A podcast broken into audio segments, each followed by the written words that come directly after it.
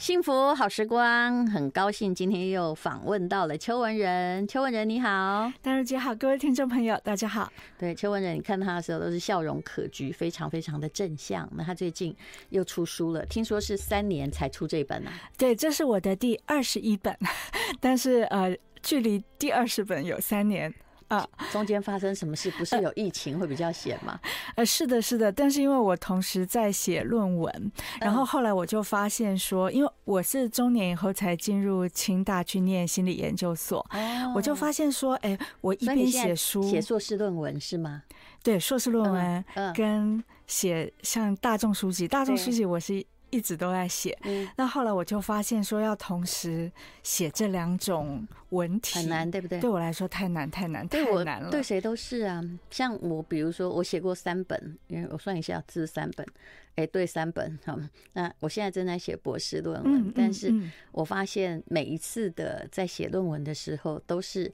平常自己写作必须要停顿的时候，嗯，你才能集中思考。对对，所以呃，其实在这段时间里，我出了两本书，嗯，可是论文对我来说。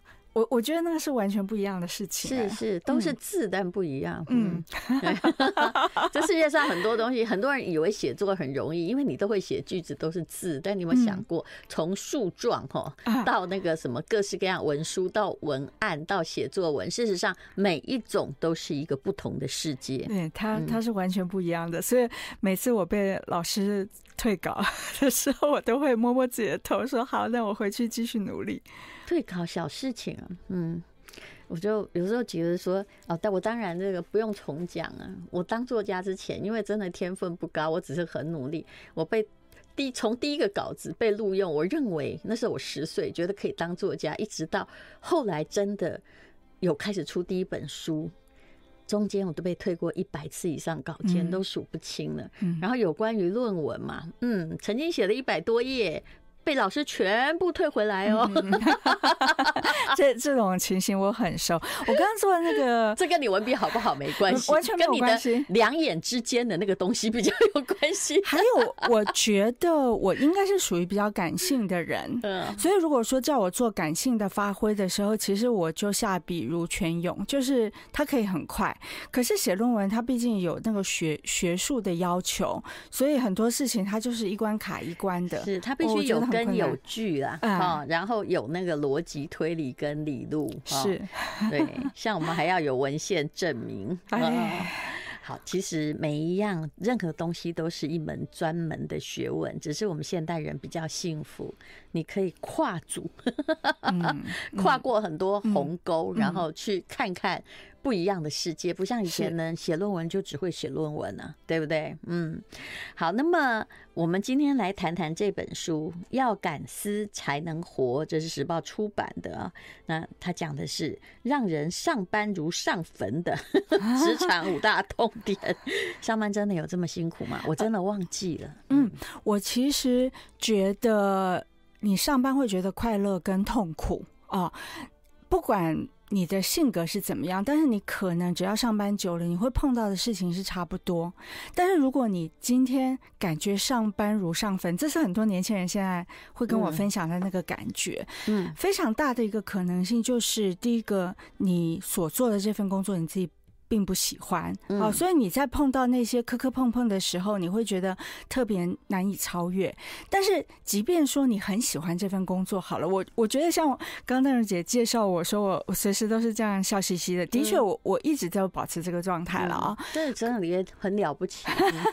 可是我我我仔细的想想，呃，我所碰到的事情，那些磕磕碰碰，真的没有比别人少。有在这本书里面看到很多，其实我对你也算熟悉啊，是。很多是你自己的例子，对，很多都是我自己的例子。然后呢，真的没有比较少，而且我后来发现，就是因为我我有很长一段时间我都是做公关，就是企业的公关，嗯，所以我也是习惯性的就是。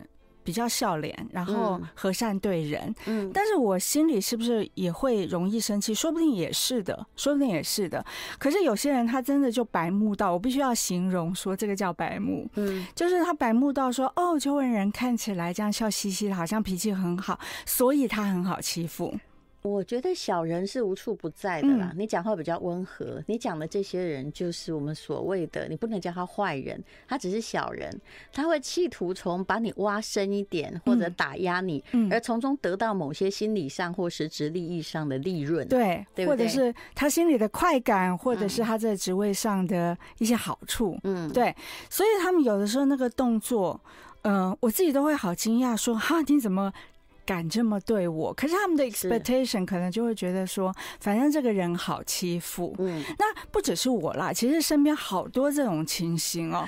然后我我后来有一天就蛮火大的，我就觉得说，嗯，我呢就要像我很喜欢的一种小鱼类，这个小鱼类叫黄道钓鱼。好，我在这个书里又再提了一次这种小鱼类。这个鱼好小好小，它的这个大小大概就跟大拇指的那个。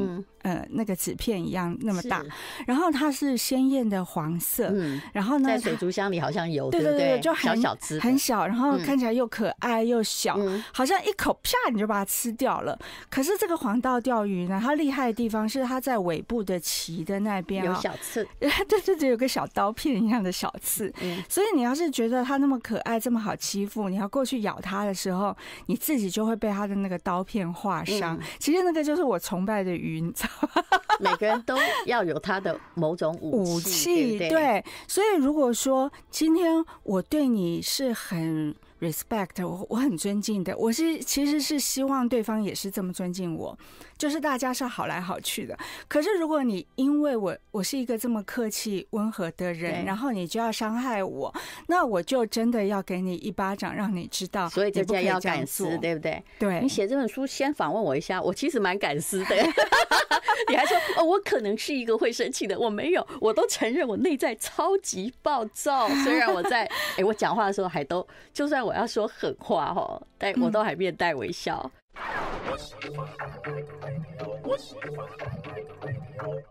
今天让大家畅快一下啦，要敢撕才能活。嗯，你敢撕吗？哈，当然，其实你也不能乱撕。呃，乱撕就会被贴上一个标签，叫情商很低的家伙，你永远升不上去的。嗯，其实敢思要看你的背后有多少实力啊。对对对，敢思真的要看背后有多少实力。还有，我觉得在职场上有一种有一种人，他就是习惯撕，然后习惯对人不好，习惯跟人家吵架。可是呢，事实上他是误解了，因为他。职场它就是一个竞争的环境嘛，嗯然后竞争的环境里，其实有一般的日常，然后也有也有我们所谓的打小仗的时候，也有所谓的真的就是要打大仗的时候。可是有些人他就是好奇怪，他把他的日常还有打小仗的时候、打大仗的时候，他都当成他要拼的你死我活。这个很有趣哎，他就是一直全部都要赢了。对，他全部都要赢，对，然后也不太放松，你知道？其实你这种人，你跟他在一起，你就知道他整个人是僵硬的。对，然后他最后就会自己得了那种忧郁症，或者是精神紧张崩溃。一个什么都要赢的人，他会希望别人看他是看得很高的。嗯，但是如果他真的能力不是很够，然后处处都在提防或在做人际之间的小动作的话，他自己会搞得很紧张。对，那。表面看起来好像 OK，可是其实里面的自卑感会越酿越大。嗯，而且他会收获最多的敌意，因为我我觉得在职场上一定也有竞争的时候，但是大部分的时候还是在合作。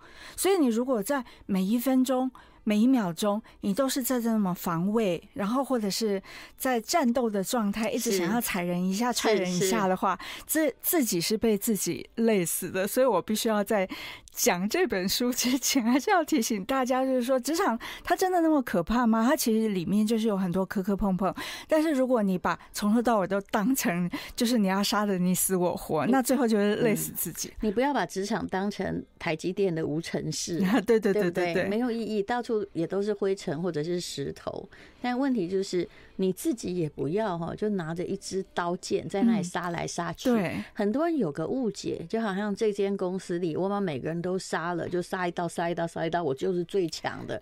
其实 现在不是这样的，对，外面多的是。那你干嘛在这里面就是互相 K 来 K 去？对对对。就是任何公司也是一样嘛。为什么情商高的人会升职？哈，就是攘外必先安内嘛。嗯嗯嗯。而且，其实职场里还是要结交你的盟友，因为有些人他真的是觉得自己很厉害，从头到尾他自己都做得来。我觉得不是没有这种厉害的人，但是如果你懂得放手一点，有些事情让别人来帮你。或者是在关键时刻帮你说几句话，对，其实我觉得都比自己在那边拼命厮杀要快得多。对，但是我在职场上，我觉得我还好啦。但是就是怎么说呢？我一向都是很希望把能力贡献在工作上。嗯，我在职场上就是活这么久，比较不能接受一个人，也就是你帮他，然后他在背后捅你。哦，可是这种事这种还真多，你看。这种事还真多呢啊！对啊，所以嗯、呃，我后来觉得啊，就是一开始你发现那些过来跟你交朋友，然后对你满脸笑容，我这书里写的真的很多啊。呃，一我一到新的环境来请我吃蛋糕的结果呢，我在书里就有描述一个，那个真的是我年轻的时候第一次大的震撼，就是那个人他隔着一个墙板，因为我。哦，跟这个老板就是隔着一个薄薄的办公室的，你刚好可能是老板的特助，刚好坐在外面，然后办公室的隔音不好，他竟然在里面骂你，对不对？对对对，然后讲的都是胡说八道。然后我真的是那时候还蛮年轻的，可是我是直接就是敲了一下门，然后直接开门进去说，你在讲什么？你的个性其实跟我蛮像的，啊，我也类遇过类似状况，不过因为不是隔墙板，嗯嗯啊，这而且我这个人少根筋。我是旁边听到的人来告诉我呀，他说你不是跟那个谁很好，你不是一直在帮他吗？他跑去老板那里一直在说你坏话，叫来老板把你开除掉。我心里想说，哎呦我的妈，我我怎么跟世人这么不明？可是好，那你后来怎么样？呃，就是以那次的经验来说，是因为我刚到职，然后就有人他就是常常对我示好，然后因为我是老板的特助，我坐在门口。你一到职对你特别热情的人，你真的要当心，真的要当心，提醒所有人。然后呢？对，所以。全公司，我想看到我们有的时候会一起讲话的人都觉得我们是姐妹淘，是好朋友。嗯，哎，可是就是有一天很惊讶的发现，隔着一个薄薄的墙板，他当然不知道那个墙板太薄，他就开始说，跟我当时的那个老板说，说你要小心哦，那个邱文仁啊，那莫妮卡啊，常常在背后说你的坏话，就是直接跟那个我的。直属老板讲，对，然后我觉得那个，因为这招是有用的嘛，情节，嗯，对，因为他把你弄成小人，是是是，那个情节实在是太夸张了，然后我。我一下气不过，我就敲了一下门，然后进去，然后对他说：“我没有说过这些话，你为什么要这样？” 然后这个女生还很好笑，她看到我，她大概太惊讶了，因为她完全没有想到说外面会听得到。但是我心里想，你你讲这么大声，怎么可能听不到？对，结果她还对我大吼一声，她对我大吼一声，她就说：“你怎么可以这么没礼貌，偷听别人讲话还冲进来？”然后我我然后你就愣住了吗？我当然要回回去啊！我说，其通常我不会听，但是因为你一直在叫我的名字，其实我的反应是没有那么好的人。对，但是他对我大吼一下以后，他马上冲出了那个办公室，然后还摔门。我还记得他在摔门的时候，把那个办公室的门锁啪，还给他整个就是拉下来掉在地上，好惊讶！可见他用了多大的力气，恼羞成怒嘛。嗯，可是我觉得那个老板的反应好好笑哦。那个老板那个时候是四十出头啦，然后刚升上那个执行创意总监，是公司很大咖的。嗯，然后他竟然就这样眼睛直勾勾的看着我，然后嘿嘿。嘿嘿嘿，就这样笑出来，然后那个时候的感觉是，他好像很 enjoy 两个二十几岁年轻的女生在为他争风吃醋。这跟争风吃醋没关系吧？跟但是他的那个表情，那种贼贼的表情，就好像说，哇，他刚升上大官，这两个女的开撕了，哎，那两个女的开撕了，然后都在想要争取我的欢心，嗯。嗯这就是你知道乾隆皇帝的快乐，嗯、真的啊！所以就是当主管，有的时候他也不见我如果没有解释、没有说明，他可能以为那是真的。是，但是当我对新人很不利，因为他也不了解你，他不了解我。但是说真的啦，他后来还是很重视我，是因为我当时的工作，他真的没有我不行啊。哦，这句话以后要少讲。嗯，在当时，反正已经离职了，没关系。在当时，我千万不要给老板听到，他没有我不行。I like 这本书是时报出版的，《要敢思才能活》，非常有趣的一本书，也是每个在职场的人可以看一下，要怎么样锻炼你的手段。不是我们故意要有手段，我们也不想要成为某些这个无辜的刀枪下面的猎物。但是刚刚 我有提醒邱本人，他说老板当时没有你不行，对不对？我当时也曾经人生有几度在我年轻时这样想过，后来我发现了，嗯。老板的 OS，你说老板不一定是最上面，我是你的顶头上司。他心里想说：“我告诉你，地球没有谁都会运转的，嗯你放心好了。”这也是真的。对，这样我们心里就坦然了。嗯那任何如果你真的觉得这小公司不适合你或什么呀，我说真的，你也不必一直想哦，哎呀，如果我走哈，他会倒。这就跟谈恋爱的时候，不要再想说，如果我离开，他这辈子没人爱啊，千万别这么想。他总是会找到比较适合的人。对，就是需要。时间啦。如果说我们今天在一个公司，然后我们想要生存下去，其实自己的能力，老板还是目前可以用的，这个时候就相对安全。但是如果说，哎，找到了，只是相对相对安全，对。但是他找到了可以取代你的人的时候，这时候就看处的好不好。那你想想看，崇祯皇帝，嗯，难道不知道杀掉袁崇焕就没有将领了吗？嗯、是对不对？嗯嗯。可是，呃，这个书里其中 留着他相对安全嘛，但还是把他千刀万剐。嗯，因为如果说你今天能力很好，可是你跟我老是对着干，对啊，嗯，那跟一个其实没什么能力，但是每天在。拍我马屁是 顺着我的毛摸的人相比，其实是那个能干但是又对着干的那个人讨厌一百倍吧？是是，而且他会觉得真的功高震主也是对的啦啊！你威胁到我的自尊心喽，虽然你在帮我做业绩，嗯，对不对？在帮我抵抗强敌。好，那我们今天来说一个例子，我相信看到这个例子挺有感的，是。这么疫情以来哦，我我看见旁边很多人哦是这样的，就是中年以前是妥妥当当的人生胜利组，那大概都在外商公司，或者是一个啊就薪水相当高的行业工作。可是，一场中年失业之后哦，其实是嗯，就是所有的积蓄全部都没有了，就不创业哈，比创业就是创业比不创业惨啊。创业也比失业惨，而且还妻离子散，这是一个真实的故事。这是一个真实的故事啊！这个人我其实挺熟的，嗯，他就是一路都是人生胜利组吧，台大毕业，然后台大毕业以后进入了外商公司，嗯。啊，然后也是一路顺顺妥妥做，因为他其实这个人不管是外表跟态度，嗯，都挺好的，是。对，所以他也做到了外商公司的经理。然后哇，他简直就是他们那个家族的荣耀。他妈妈不仅觉得他是最棒的儿子，嗯，然后呃，他老婆的娘家姐妹比较多，哎，他也是最棒的女婿。反正什么都是最棒，学校习惯当优等生了，对对对，很习惯了。对，结果没想到，其实这个世界的变化是很大的。没想到就是有一年，那个外商公司忽然就是撤撤出台湾，嗯，而且其实。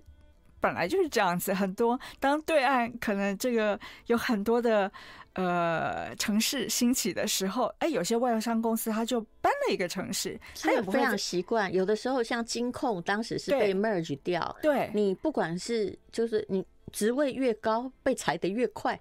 对啊，因为他的整个总部就从台北搬到别的地方去了，所以其实他也没有犯任何的错，而是整个大环境的使然。所以他就一下子哎，忽然就没工作了，没工作了。但是外商公司还是给很好的这个补贴，就是给很很好的报报偿。好，所以他当时手上也不是没钱哦，而且以他的资历也才四十出头嘛，是要去找其他的银行去做一个不错的职位。也 OK 的，也没有那么难哦。哦，可是当他去其他的就是本土银行谈的时候啊，他就发现说，哎，那些福利啊什么都没有办法跟外商公司比了。对，其实薪水的等级就是一个魔杖，你如果退不下来，心里一直觉得委屈的话，你就会做很多错误的决策。是，嗯，所以在那种情况之下呢，他就会忽觉得说他是怎么了，他一直都是最好的。可是他现在并不是没有工作，可是他不管去哪里，这些薪水都没有以前高，title 啊，还有那种整个感觉不一样。好，这个时候就有一个号称好朋友的人来靠近他，嗯、这个是一个他的国中同学吧？嗯，其实说起来很熟，这。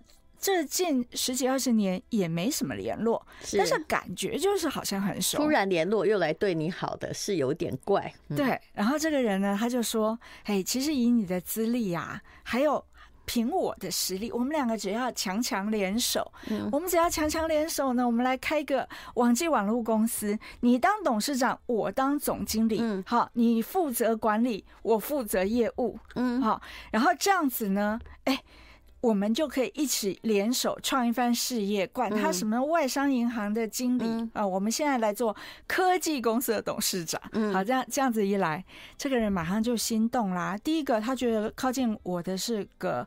老朋友，好，再来，哎、欸，这个老朋友他也是穿着光鲜亮丽耶，啊、嗯。哦，然后一副那个科技他好像很熟，说的头头是道，但并没有仔细调查底细嘛，哎、欸，并没有仔细调查，当然他也有稍微问一下朋友，可是其实其他人说真的也搞不清楚状况，只觉得这个人就是看起来很光鲜亮丽嘛，嗯、好，所以他一口气就拿出一千多万，然后就开始跟这个国中同学创了一个。网际网络的科技公司，嗯，哎，然后办公室也弄得漂漂亮亮的，嗯、更重要的也装潢先花个三百，对，装潢先花了三百，然后也帮这个朋友买了个几百万的名车，所以大概一千万也没剩多少了啦。嗯、但是他就觉得说，既然老同学讲的这么有把握，嗯，好，他们就。就是这样子开始想要红红火火弄出来，可是其实剩下的钱真的没几个月就烧的差不多了嘛。这个时候呢，老同学就来跟他讲啊。说：“哎呀，创业哪有这么容易成功的嘛？”就开始鼓吹他去抵押房子，嗯、然后想说再撑个一年两年，我们一定可以做得很好的，就就是这样子骗他。嗯、好，结果他自己的钱越来越少，不不只是那个退职金，嗯，不只是积蓄，好，他甚至他老婆啊、岳母家的什么，大家的钱都拿出来投资了，嗯。到最后呢，他身上没钱了，但是他朋友整天开个 B N W。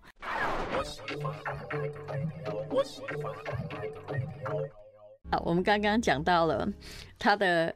呃，国中同学在当总经理，每天开着 BMW，也不知道谈什么业务，但是董事长的钱都烧光了，烧光了。其实这故事先告诉我们，如果你真的哈很生疏，然后又要去创业，别当董事长，因为你后面连带责任很大。嗯嗯嗯，而而且这个人，因为他是是习惯了，他是最优秀，他要当头，所以我觉得如果他。今天没有误踩这个坑的话，他手上还有很多钱，他可以过很久，对不对？嗯、他耐心的去找一份好的工作，还是大有机会。是，结果他就是因为求进求快，嗯嗯，然后太爱面子的关系，结果就落入了朋友的圈套。那到底的他的科技公司到底在开什么啊？其实那个一点都不重要。到最后还不知道，哎，那我们的主要业务什么？我们的核心竞争力在哪里？然后。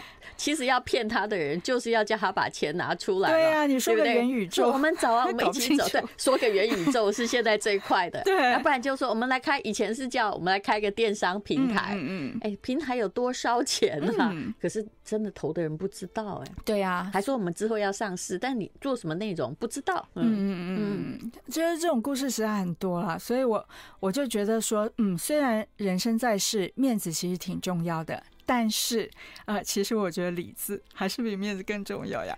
邱文仁写说，这些专家型的骗子，他其实可能一直都这样骗，嗯、他也没什么目的，就把你继续骗完，反正公司倒了嘛，我也不算诈骗集团，嗯、对不对？嗯、那他们大部分看起来就是，哎，是某个领域的专家，是对不对？嗯、但其实又提不出学历，我说真的啊、嗯嗯。然后第二是口才挺好的，通常挺好的。对，然后第三人际关系不错，非常会拉关系，就是那种以前只要跟假设是吴伯雄或李登辉照相，就会一直贴在那个 自己办公室的人，然后动不动就告诉你说我跟他很熟。嗯，哎，这种事我真的也常遇到，你有没有遇过？就是呃，有人来跟你说，哎，那个谁谁谁说他跟你很熟，我说不好意思，你他叫什么名字？你再说一遍。嗯。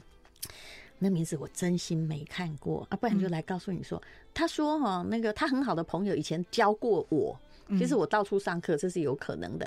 可是教过我，也不代表他的课我很喜欢，或者是他是我的这个哎领袖啊。然后呢，所以呢，他现在要跟你谈什么合作，或所以你要来这边呃帮我们做什么事情。那可是这些都是就是人际关系，常常是一种诈骗。嗯，你真心不认识他，但碍于面子，你真不好意思说对不起，我没听过这个名字。嗯，你都说啊，好像有吧。